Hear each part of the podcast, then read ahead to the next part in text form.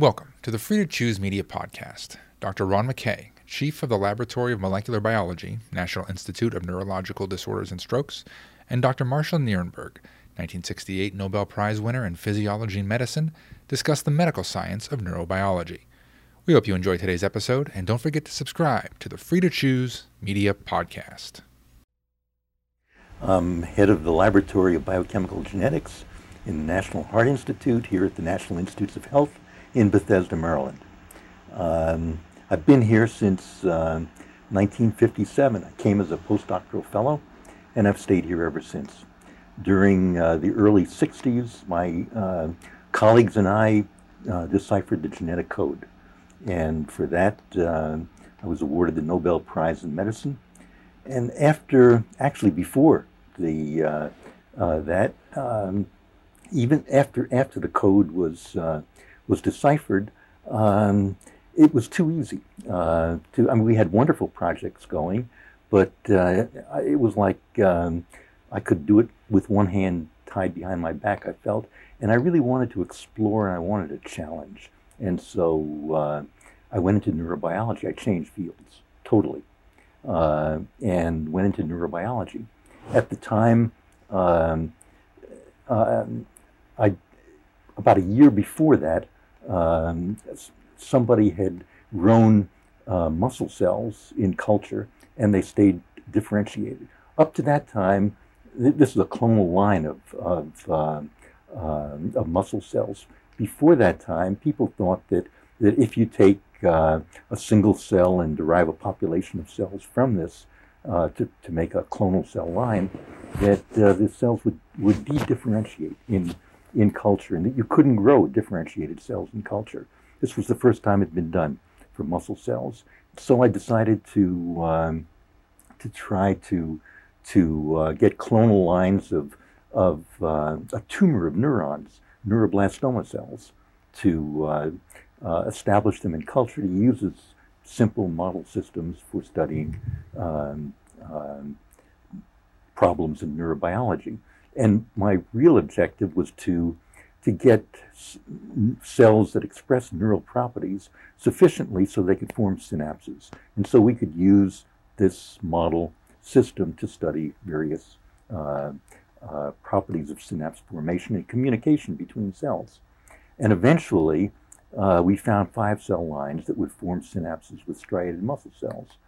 Uh, and, uh, and we used these for many different purposes, we found that the that the um, um, synapse formation was regulated and neural properties, expression of neural properties was regulated, and that we could shift cells to a differentiated state and innervate 100% of the muscle cells. And we used the, these uh, systems for, for different things. One, one line we found had many opiate receptors, covered with opiate receptors actually, and so we wondered if we could study the, the mechanism of addiction or, or dependence upon opiates. Uh, uh, and we found we could. We found a molecular basis for, for uh, opiate dependence, uh, withdrawal, and tolerance uh, using these cells as a model system. Um, Roger Sperry in uh, the early 60s um, proposed a, really interesting hypothesis that uh, he said that, that every cell in the retina, uh, in a sheet of cells in the retina, could be given a unique address with uh, two gradients of uh, uh, molecules at right angles to one another.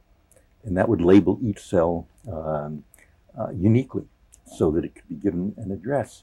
And I thought of a way of testing this using monoclonal antibodies, that is, cell lines that make antibodies. Each cell line makes a different species of antibody, different kind of antibody. So we immunized, uh, uh, we used as, as, as the immunogen um, uh, chick embryo retina, different portions of chick embryo retina, and looked for um, an antigen, a molecule in retina that was uh, non uniformly distributed in retina. And wonder of wonders, we found one that uh, was distributed in uh, a dorsal, large dorsal ventral gradient in, uh, in retina that defined actually the, the dorsal ventral axis of the, uh, of the retina. We purified it. We found that it was a protein, a membrane protein. I tried to clone DNA uh, uh, corresponding to it, but failed. And because of this, I went into, and because we needed a genetic um, handle uh, for it, we started to work with uh, Drosophila. And, um, and we looked for uh, new Drosophila homeobox genes. Homeobox genes are members of a family of genes that encode proteins that, um, um, that regulate other genes. They're DNA binding proteins. And we were lucky enough to find four new homeobox genes, and one of them uh, we found uh, uh, later um, initiates the uh, neural pathway of development in part of the central nervous system of Drosophila. And so this uh, provided a means of studying um, the initiation of neural development and the strategy of initiating neural development. Maybe I could ask you something. It seems to me that a motif that in, informs a lot of the work that you've done is this is the idea of a code, the idea that there's a genetic code. First, there's a genetic code for proteins. Well, then there's, in a sense, Sperry's work says there's a genetic code for important features of the nervous system. Well, I mean, there are only two systems in biology that uh, process information, and uh, I mean the, the genetic and the neural, and so that was basically the the unifying concept between the switch from uh, from the code to um, to the I, I mean I didn't go in looking for a for any kind of a code although I think that um, axon pathfinding and so forth obviously um, uh, the the axons detect molecules on the surface of the cells that they're crawling over uh, that, that they're adhering to and that uh, that that these are positional molecules that uh, convey information about uh, where to go and how to find the right kind of synaptic partner. I don't think of it as particularly as a code, although Bill Dreyer uh, calls it the area uh, hypo- area code hypothesis, like like a telephone um, number right. with. But there are two there are two major events you say in biology. One is the genetic code, the code that leads to the expression of proteins and the differentiation of cells. And then there's a second kind of information processing event where synapses become active yes. and process information. So there's two major yes. kinds of information processing event. I mean, this is the nature nurture debate, which is classic really in biology, which is mm-hmm. what's what's encoded in the genes and what and, and what is regulated by sensory information that comes comes into animals from the outside. Mm-hmm. Yeah, it's interesting. The, those issues still remain major issues they in, do. in neuroscience and in and in clinical medicine. Actually, actually, nobody understands really how um, neurons select uh, appropriate synaptic partners to form to form appropriate synapses uh, compared to inappropriate synapses, uh, and um, whether there is, in fact, a, uh, a specific, I mean, there have to be specific molecules uh, that, that are involved that, that, um, uh, that tell um, a, a, neuron uh, when it's at the right place. But in some cases, it's a process of selection. Maybe like I could ask you a simple question. Why did you get interested in the first place in working on the genetic code? What, what was the motivation when you first started thinking about the motive? The motivation for that was um, I I had just finished my my uh, uh, my PhD as a biochemist. I came here as a postdoctoral fellow in biochemistry, so um, I was very much interested at the time in molecular biology. I mean, molecular biology and the work that uh, Monod and Jacob uh, were doing in, in the Pasteur Institute uh, in Paris was on uh, how beta galactosidase gene is uh, the expression of this gene is regulated. These are genetic experiments in uh, E. coli. Um, were the most exciting things that were going on in science, I thought, at the time. Yes. And they, they were incredibly beautiful experiments, uh, sophisticated genetic experiments to try to, to understand uh, uh, the nature of gene regulation. And, and so my initial idea was to try to get a cell-free protein synthesizing system going sufficient so that I could synthesize an inducible enzyme in, uh, in a, in a cell-free extract and, uh, and then study mechanisms of regulation at the, at the molecular level. Mm-hmm. And to do this, at the time, there was no such thing as messenger RNA. There was only ribosomal RNA and transfer RNA had just been discovered. Um, adapter uh, RNA. I thought that messenger RNA must exist. Uh, I wasn't sure whether whether DNA per se coded for was was the code for proteins, the information in DNA, or whether there was an, uh, an RNA intermediary. And I, I, was pretty sure that there was an RNA intermediary, that the information flowed from DNA why to RNA. why did you think there was an RNA? Well, you know, there was no evidence of any kind at that time right. for, for messenger RNA, yeah. but I just assumed that, that messenger RNA existed. And I assumed that it must exist, and I thought that, that one place that, that must have low levels of messenger RNA would be ribosomal RNA, because ribosomes are particles uh, that, are, that protein is synthesized on ribosomes. And you knew that? And, and I knew that. Then that was clearly established that there was amino acid incorporation on ribosomes. Right. And so I thought that, that there must, part, part of the RNA I thought may uh, be uh, RNA that encodes um, protein. It's the template for protein. And were you were you amongst and, the first people to make a cell-free system for protein synthesis? No, no. Um, uh, Zamecnik uh, and uh, Phil Siekevitz um, and, and his colleagues, uh, colleagues, had uh, done, had for years, had, had um, uh, studied radioactive amino acid incorporation into protein. They got very low levels of incorporation into protein uh, in a cell-free system. But um, um, there was a paper that appeared by uh, Lamborg and, and uh, um, on a, a, system for E. coli, for protein synthesis in E. coli, that had a little bit higher activity than the mammalian systems that had been used. And uh, I thought that was very exciting, and that was my starting point for the cell-free uh, system. But you focused so, very quickly on the question of code, did you? No, the first the first thing I tried to do was to ask the question: Does messenger RNA exist? Is protein encoded by DNA or by RNA? And so I looked for a fraction of DNA or RNA that would stimulate amino acid incorporation into protein.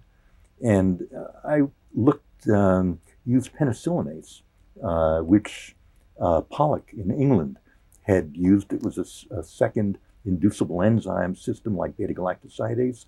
Very few people uh, were working on it, uh, but it was a very small protein, and the protein lacked cysteine.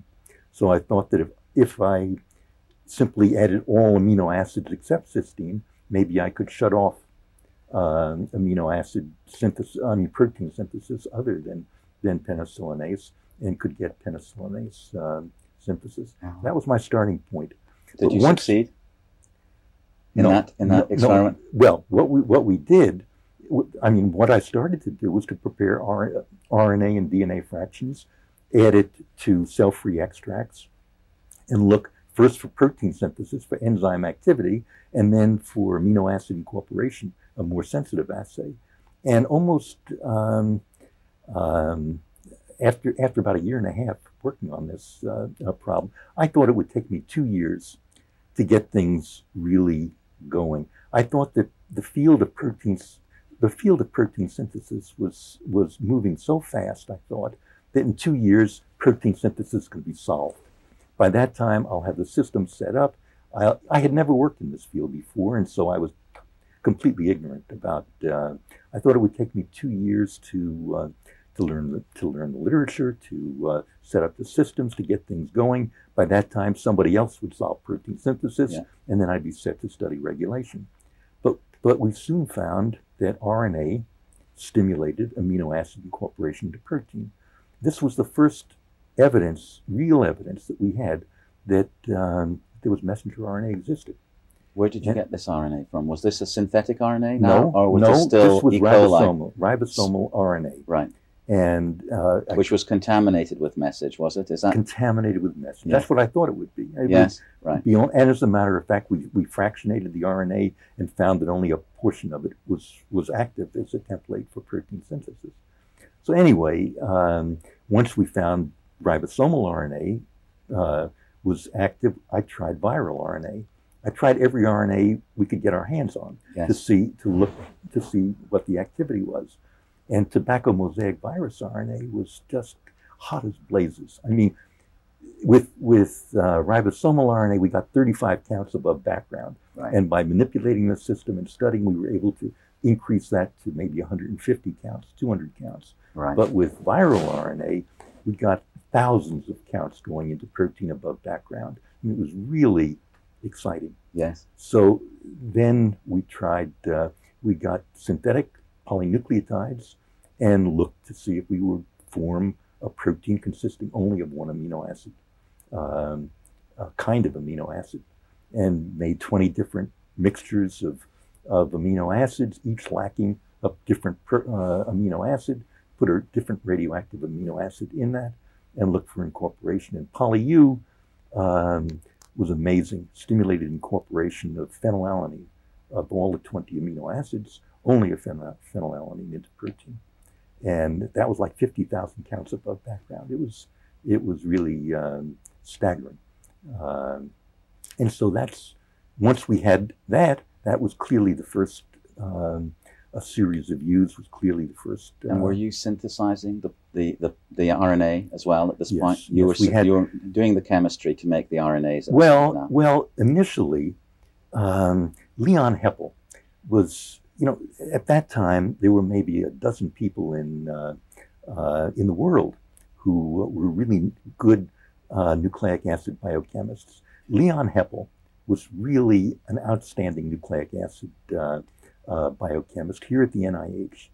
And, uh, and so he had many of these things. Actually, the first RNA we got from Dan Bradley, the first poly-U, we got from Dan Bradley, who was a physical chemist who was studying the properties of this but they were synthesized using uh, uh, synthesis was catalyzed by polynucleotide phosphorylase, an enzyme that had been discovered uh, by uh, Severo Ochoa and Marianne Grunberg-Manago a little while before. And with using this enzyme, you could you could synthesize randomly ordered polynucleotides.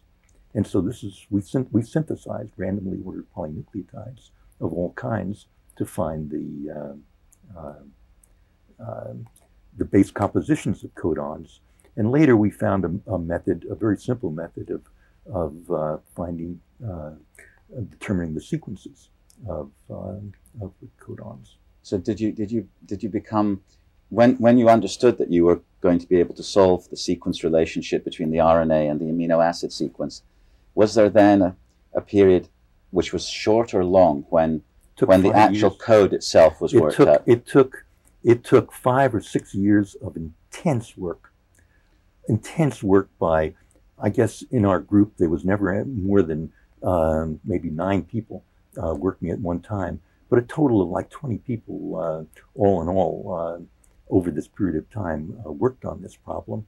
And so it was very much a group project, and uh, we worked flat out as hard as we could. Uh, it was a wonderful a wonderful time. I mean, to have a problem like that is uh, um, is exciting.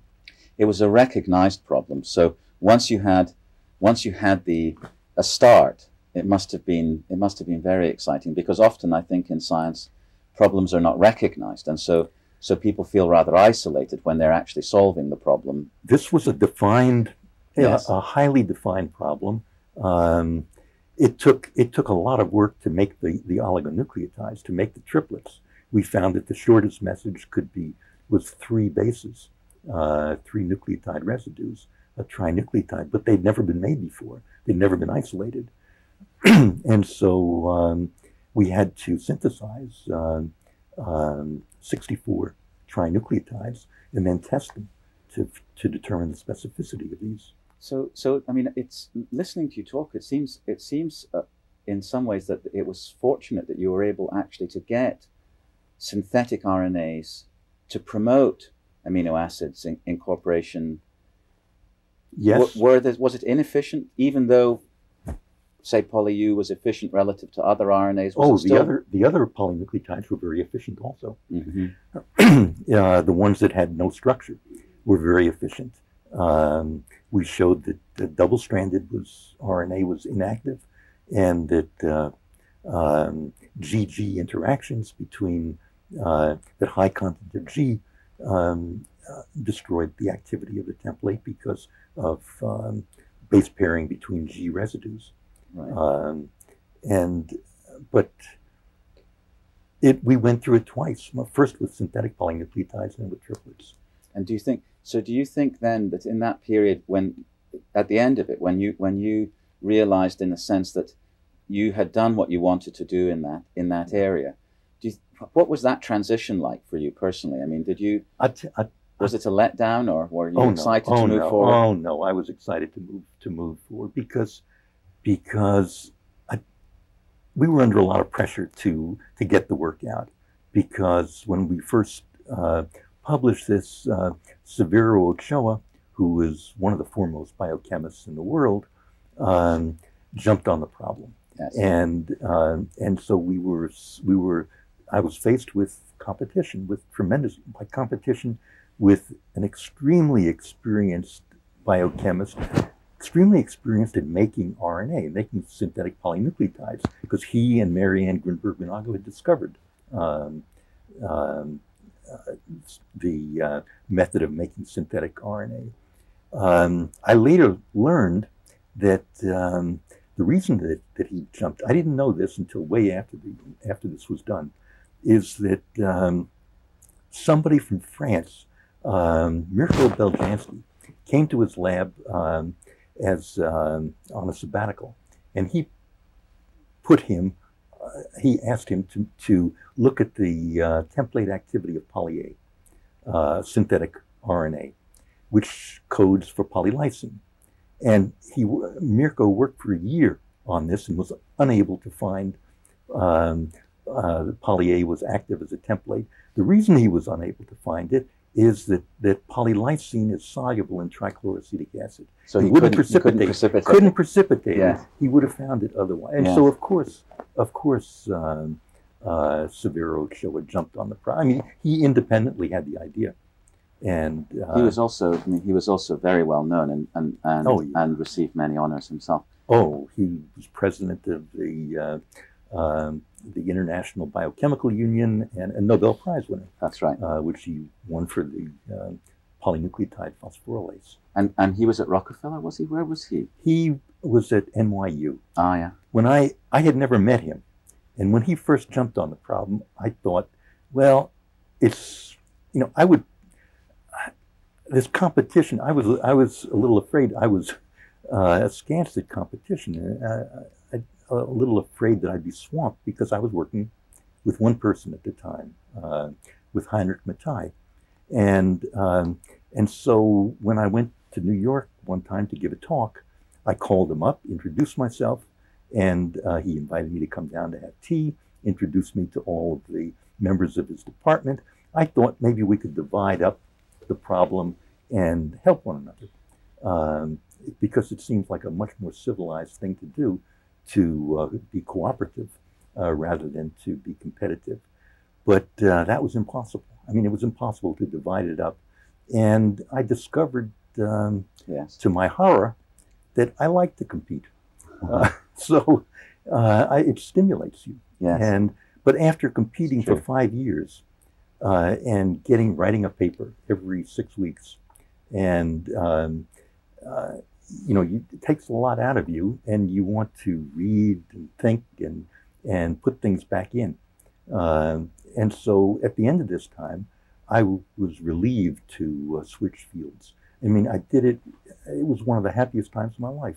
And it was recognized at that point, wasn't it? That I mean, I think a lot of co- your colleagues here at NIH knew the importance of your work, so you were quite strongly supported here, isn't very, that so? very strongly supported. Yes. And some people um, um, helped uh, Maxine Singer and and uh, Bob. Um, uh, really, really uh, were major, major help. And having Heppel here, uh, Heppel was a tremendous help.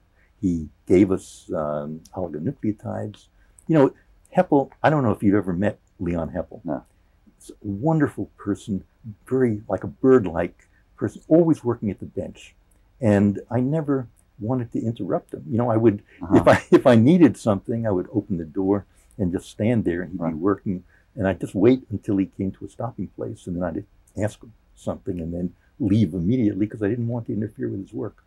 But uh, he was a big help. And when and in the transition, did the did your colleagues here understand the transition and that then that now that you were going to move on, did they did they did you feel they that thought you I was crazy? Yes. Okay. Yeah. So yeah. now that was another yeah. kind of individual move for you.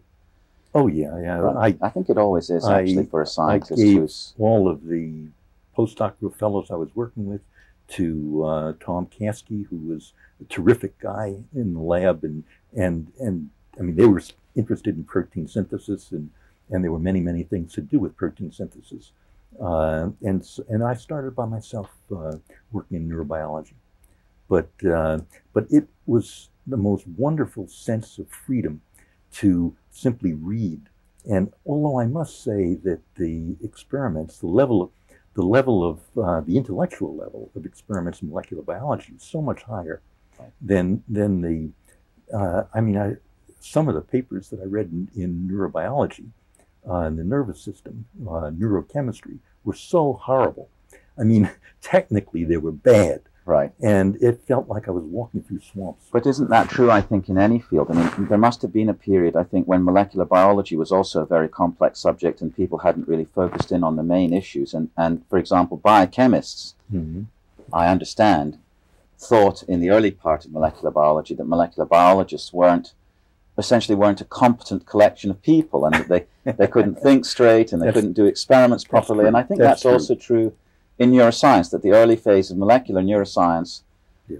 there were there were parts of the discipline that were well developed. I mean, neurochemistry had some areas. Neurotransmitter chemistry was very well developed, and and but many of the important problems were poorly phrased, really experimentally. Yes. yes. Absolutely. So, so who influenced you in that period in when you were making the transition? There was nobody I thought of, well, maybe I should go someplace, but there was nobody really that um, um, that, that I, I, I, could go to. So I, I, I uh, became friends and colleagues and, and collaborated with Phil Nelson, yeah. Philip Nelson here at the NIH, superb neurophysiologist.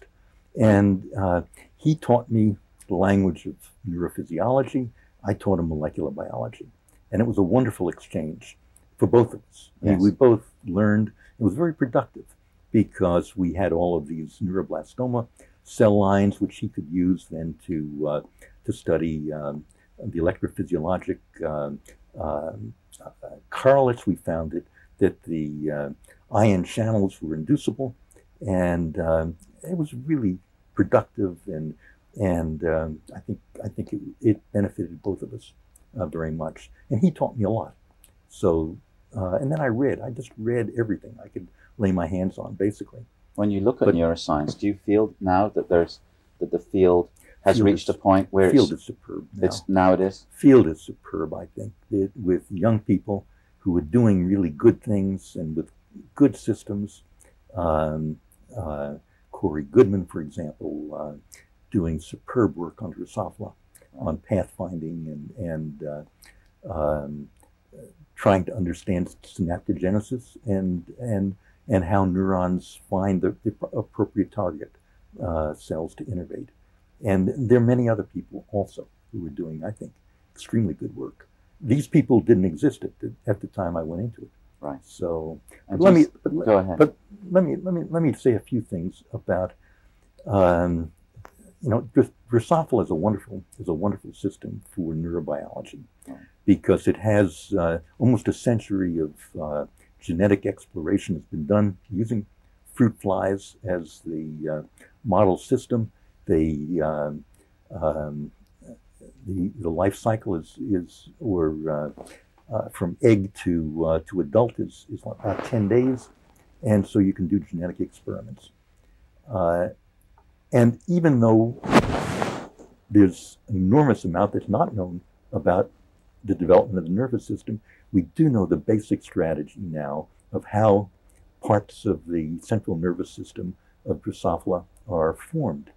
And it's really interesting. Roger Sperry's initial insight of having gradients at right angles to one another, of gradients of molecules, concentration gradients of molecules, is absolutely true because um, in the embryo, Drosophila embryo, in the anterior portion of the cell, there's a gradient of bicoid, homeobox protein, a gene regulator, nanos in the posterior, that, and these proteins diffuse um, from anterior to posterior or vice versa.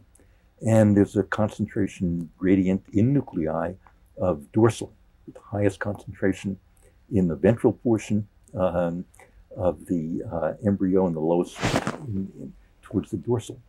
And so each nucleus, um, actually the, the embryo is uh, starts, it starts uh, fertilized with a single cell with a single nucleus.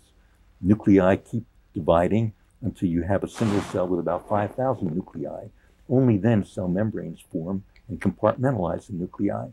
Before the cell membranes formed, these concentration gradients of gene regulators in um, at right angles to one another um, determines determines the, the fate of nuclei depending upon the position of the nuclei in the embryo. So uh, the in effect the embryo is divided up into um, uh, um, a checkerboard sure. of, of, of clusters of cells and the initial developmental fate of, the, of each cluster of cells is dependent upon its position in the, uh, in the embryo. Then there's a selection uh, that takes place to select neuroblasts from, from uh, the neuroepithelium. Actually, one of the homeobox genes that we found, NK2, um, initiates neural development in the most uh, medial uh, portion of the of the embryo, next to the ventral midline, um, and we've been interested in how you form a pattern, uh, a very intricate pattern of, of NK2 expressing uh, uh, neuroectodermal cells and neuroblasts. Only some of the cells become neuroblasts, and um, about 52 patches of um, um, of NK2 expressing cells are formed. What we find is that, that NK2 is turned on in the ventral half of the embryo, but it's repressed. It's repressed by different repressors in the mesodermal anlage and the mesectodermal anlage on the bottom, on the top, anterior portion, posterior portion, so that each cluster is formed by um, at least four or five different species of, re- of repressors. Um, and so the position of each cluster of of um, neuroectodermal cells is is um, is determined. The time of ex- uh, that it's that these cells appear is determined, and the position is is uh, determined. And from each cluster, a neuroblast then will be selected that um, that will then undergo division and give rise to a set of neurons creates the hardware of the nervous system and builds builds the sort of basic wiring pattern as a consequence of these initial decisions. That's right. So so so basically you have a Cartesian coordinates, anterior, posterior, right. ventral, dorsal uh, coordinates that are formed, and I think that um, that each cell has two kinds of molecular addresses, at least two kinds of molecular addresses. An internal molecular address which is the complement of gene regulators that it expresses that determines cell type, and an external address. It's the cell surface molecules that uh, are recognized by other cells that determine the position of the. Uh, um, they recognize the position of the cell uh, in order to form appropriate uh, synapses later on in development. It's, it's fantastic. Do you see? Do you see development, the development of the nervous system now as being reaching a stage where it's powerful enough to manipulate the system and give us a lot of insight, not only into the original signals that control how it's built, but also to the signals that are influencing that later stage that you were talking about, where information is processed through synapses. I mean, can you, is that part of your imagination now? Well, I would love to know, I would really like to know the synaptic circuits. I mean, in nematodes, we know the synaptic circuits that, and, and all um, cells in the nervous system. We also know the genome, the whole uh, genome of, of the nematode now. But um, that information is not available in, uh, in Drosophila. I, w- I, I think the major problems that has to be, has to be worked out is um, how cells find the right synaptic targets, how they make synapses and make form appropriate synaptic circuits, and how uh, what the molecular basis of memory is. Do you think? Do you think there's going to be simple, universal rules that are still to be discovered, rather like the genetic code, or do you think? No, I think so. Yes, I think so. Absolutely. I think um, from what we know now, molecules that are active in um, uh, as attractants or repellents for pathfinding, axon pathfinding in, in Drosophila are also active in uh, mammalian, in mammalian systems, in mammals. So um, insights from Drosophila, certainly I think many of them will be translated into uh, uh, mechanisms that are used in higher organisms. Surely. But I don't know, you know, about a, a code. Uh, we still don't know how cells recognize one another uh, to form appropriate synaptic uh, partner cells. Interestingly, like muscle cells in Drosophila, when the axons crawl in, the muscle cell reaches out and palpates the incoming the incoming axons, and when the appropriate one is fa- is is is touched, pulls it in, and, and a synapse is, is formed. So it must be an adhesive interaction of some kind. Yes. And in, in, when when you when you sort of look look in a in a in a fairly um, relaxed way out, out to the future, I mean, what do you see? What do you see as the future of biology? I mean, do you see do you see these? Biology. Yeah. I think I think that that uh, you're working on part of the future of biology. Uh, why don't you tell us something about stem cells?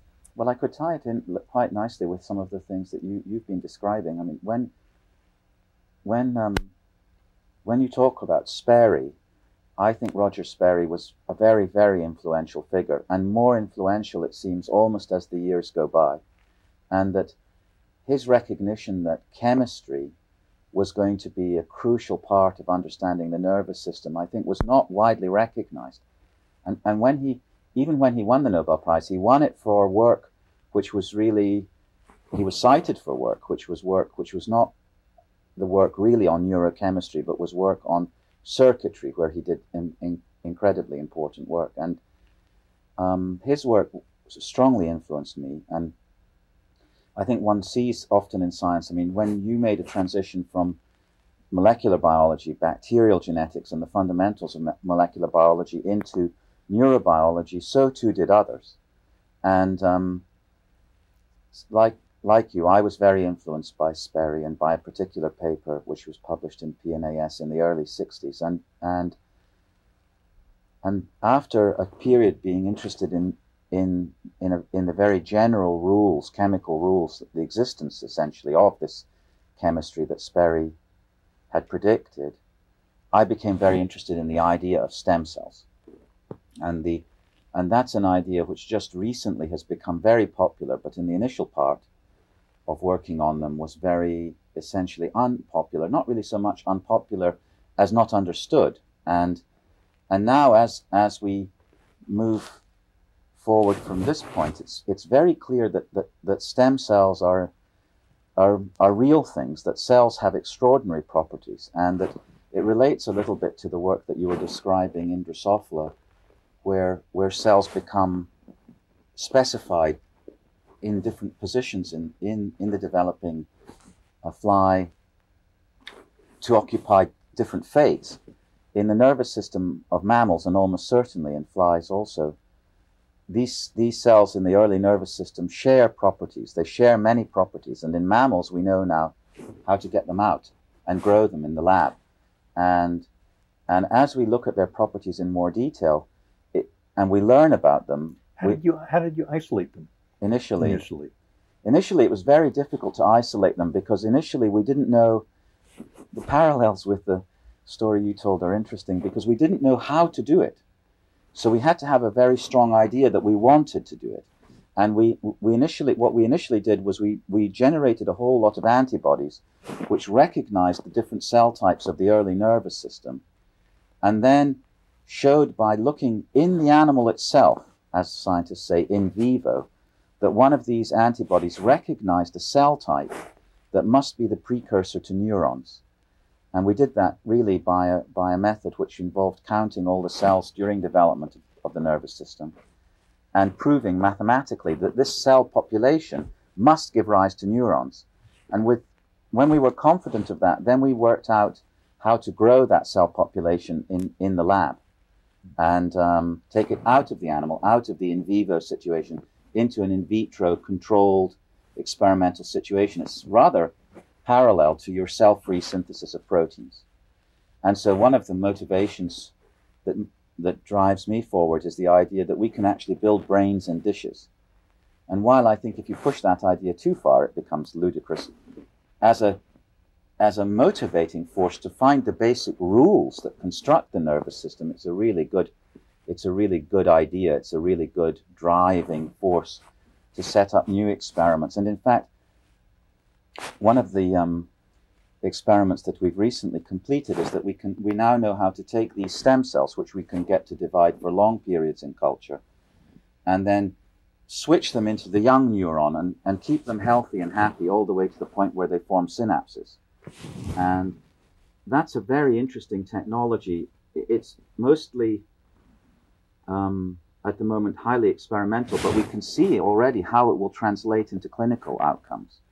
And but my own motivation for doing it is really is really intellectual. I think it's going to be very interesting to see now what the rules are that control these transitions and how you build groups of neurons with, with active synapses between them. Mm. And the thing that personally gets me most excited is the idea that, almost the abstract idea, that we'll be able to have and control whole dishes full of cells which are making different kinds of synapses and look at their information processing in, in almost an abstract way. Hmm. Of course, there is a sense in which that ambition how, is simply a personal one. How many kinds of synapses can you can you form? Well, we anticipate that we'll be able to form all the synapses that, that, that, are, that are found in the nervous system, but we know already that we can, we can control the formation of the major excitatory and inhibitory synapses in these cells hmm. in ways which parallel the, the formation of synapses by normal neurons. So, that, so these stem cells look as if they make real neurons that, that have expected properties when one looks at their synapses.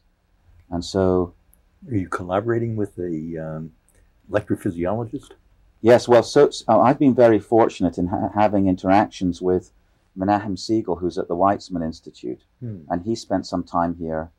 And now we have in our own group um, colleagues who are electrophysiologists, and it's a very interesting multidisciplinary team.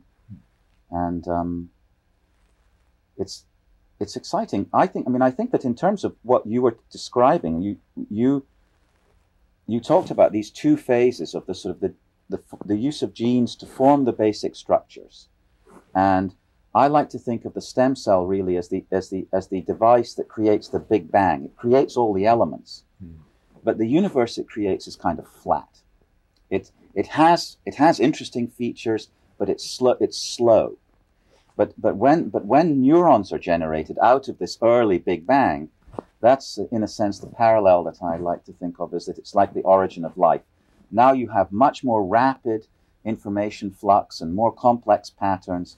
You ask about different kinds of synapses, and I think, I mean, this is really a sort of romantic idea, but I think one of the one of the important rules that I feel was true in the early days of molecular biology is that you have to have a kind of driving force which is essentially intellectual, and there is a sort of romantic component to it. And um, I think, for example, the group in Paris that, that understood the importance of being able to study the regulation of gene expression understood that as an intellectual or romantic idea. Absolutely. And, uh, Absolutely. Uh, and that moved them forward. And they had the self confidence to follow that idea, even when it wasn't clear experimentally how you would do it. Actually, one of the, one of the members of that group is a man called Lwoff, and, and he, oh, yes. he was the person he very famous scientist, and one of the one of the things he said once was, when when he was in his lab was the first lab to to control how the transition from um, the activation of bacterial viruses, bacteriophage, which were latent. And he describes that moment in his lab as being the greatest molecular thrill of his life. He, he, was, and, he, uh, was, he was terrific. He told me one time yeah. that um, you have to, if you, if you discover something, you have to name it. If it doesn't have a name, it doesn't exist. Right. So a, a very, very, um, uh, a very interesting individual. So my, my, my, my sort of romance at the moment, I mean, if, on my intellectual drive is really to understand the relationship between these two important events. The Big Bang, when the stem cell generates the components, and the first time when these components, if you like, become, come alive. Do you think you can do um, um, replacement of neurons in damaged brains? Yes, we, well, it's surprising. It, it looks very promising, that application of the technology. And in in animal systems, we already have very convincing data that we can do that. And I think in the short term, there's going to be um, there's going to be um, clinical trials which apply these new technologies to mm. uh, diseases of the nervous system. And my anticipation is that this is all going to happen very quickly. I, I think, think, that so. we're going to see a real, a really dramatic switch in biology in the next few years, comparable, I think, to to the late 50s and 60s when, when molecular biology just swept everything before it and suddenly became recognized as a, a major new force in biology. I think that's going to happen again now at the level of cells. Mm.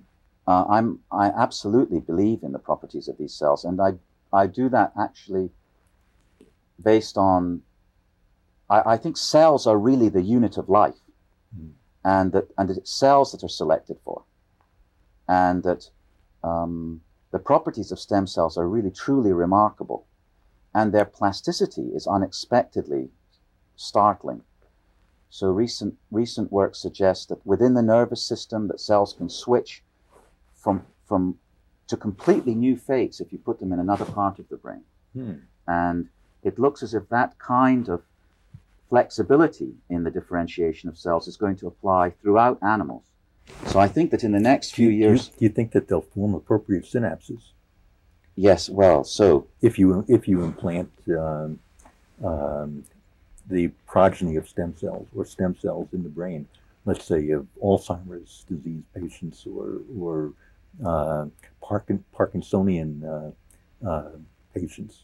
I think it's one of the challenges that we face, and I think that the it, that solving providing a detailed answer to that question, I think is going to be extraordinarily interesting. I think it's going to be answering that question that takes molecular biology into the realms of psychology and psychophysics in a very powerful way. I mean, consider what, what, what we're looking at here in this conversation. I mean, we're looking at a span of biology which takes us from a time when we didn't know the fundamental rules about how cells work and how information flows through cells to a point where we're discussing the idea that there will be people who have Parkinson's disease who are grafted with highly defined populations of cells. And that one of the things that we will ask these people, I mean, we will actually ask them to tell us about their about their abilities and, and what they can do now and what they cannot do. And that when we ask them that question, we will essentially be answering the problem, which is how, what, how does it matter what these cells do? And I think, I think that's extraordinary. You know, Jacques Monod made this very famous statement in, in molecular biology that um, what is true for the elephant is true for E. coli. And for a long time, that drove molecular biology and the simplification of, of uh, of questions down to the level of phage and bacteria. But then Monod and others lifted their sights, you amongst them. And I think that now we're in a period where, in fact, it's Monod's famous aphorisms not true. It's not that it's not true, but in fact, if you want to know specific things about elephants, there are things that you cannot ask in E. coli. And, uh, and I think that, that now we are getting to a point where we can ask, actually, people questions about the molecular biology of cells and synapse formation, which, which I think would make Monod extraordinarily interested. I mean, he was driven mm. as an intellectual, I think, by many of this, um, by many of these questions. He was driven intellectually to answer the questions and simplified the problem because he felt these issues had to be resolved first. And um, now I anticipate this is all going to happen very fast, actually, that it, it, it won't take long to answer some of the questions. It'll take a long time to have a really detailed understanding. But, but to establish the paradigm of working in this way, I think is going to happen very quickly. You know, there have been some wonderful advances in uh, neurobiology, that, a lot of advances, but one, one of the most interesting is uh, uh, the work on the olf- uh, olfactory system, um, how we smell. And Richard Axel and his colleagues and, and others um, have uh, discovered uh, that in the mammalian genome, in the mouse genome, there are th- about a thousand genes for olfactory receptors. And uh, they're related, these genes encode uh, related proteins. There's serpentine receptors that, that go in and out of the membrane uh, seven times and uh, that um, perceive um, molecules. and this is um, that that that one can um, smell, that one can can right. smell. The the the the really remarkable thing about it and is is that um, these neurons are generated in the in the olfactory epithelium, and um, they seem to be uh, genes are turned on. Genes turned on randomly in a cell. One neuron expresses one olfactory receptor uh, gene. And the rest of the genes, the other 999 genes are turned off. And the in the the other um, chromosome, the chromosome pair, uh, that the gene is right. turned off as well. Allelic exclusion. So, allelic exclusion. So there has to be a mechanism yeah. for it. When you turn on one of this right. set of genes, you turn off all the other genes. Right. Um, and that mechanism is unknown right now. Then the neurons all neurons that express receptor type A synapse in the same place in the olfactory bulb in the brain. And all neurons that express olfactory uh, uh, receptor B synapse in another separate place. So there are about 900 um, glomeruli um, in in the brain that that um, that are formed. So there's a topographic map that's formed in the olfactory bulb. These neurons are distributed, olfactory neurons are distributed rather randomly uh, in the olfactory epithelium, but they sort out and, uh, and know where to synapse. And he's recently, he and his colleagues have recently shown that the olfactory receptors uh, have an instructive role. They're involved in part of the uh, sensing the proper place to go. Nobody truly understands right now how the neurons can find their way to the right place to make this topographic yes. map of, of, um, of cells. So there's going to be lots of sort of examples like that, don't you think, of really sort oh. of remarkable phenomena. Yes. So, so in this case, uh, uh, uh, a whole group of receptors which sense the whole, all of the chemical environment, the volatile chem- chemical environment. And it seems you were talking about Drosophila earlier, and I, I, I meant to introduce his name at that point, but it seems to me that Seymour Benzer's lab, oh. working on flies, has Superb. contributed yeah. repeatedly stunning observations he's, using genetics. He's one of the best scientists in the world. I mean, there's no no question about that. Right. Uh, I agree. He's done superb work. He he was, I think, one of the first people that that I know, molecular biologists, to go into neurobiology. Yes. And he's done beautiful work in neurobiology. What, there, uh, there are a number of remarkable stories there, but one of them is the is the identification of genes that regulate an animal's sense of time. And there, there and yes. so there's a gene called PER for periodicity. It controls period, periodic behaviors. Singing, when flies sing to each other, it controls the, the frequency with which the flies mm. sing. But it, it's a fundamental part of biology. Obtained first. Our insight into it obtained first from work in Drosophila, using Drosophila genetics. Yes. I think it's going to be extraordinary this next period. I sometimes wonder whether in fact, most of biology is now going to be done in the nervous system. That, that, that this sort of Nervous- transition that 75% of all the genes that are expressed in, in the mammal are expressed in the nervous system. right. Allelic exclusion probably exists in other tissues. Think so? Well, isn't it What- the what do you case in immunology? I think that in that, that well, definitely, Right. yes. What What do you think the mechanism of uh, of uh, the the allelic exclusion is in uh, in the olfactory receptor? Um, uh, I mean, it could be recombination. It could be. I mean, it could be, it, or it could simply be timing. It could just be frequency. If you have an event which is relatively infrequent, Mhm. but in fact it, it happens rather rarely, but and so so it could be a very simple device, or it could be very complex. At any rate, Marshall, it's, this is very nice talking to you like this. Well, I've enjoyed same. it. I've enjoyed it too. Yeah. Thanks. Thank you. Want more episodes like this? Don't forget to subscribe and get updates each week for the Free to Choose Media Podcast.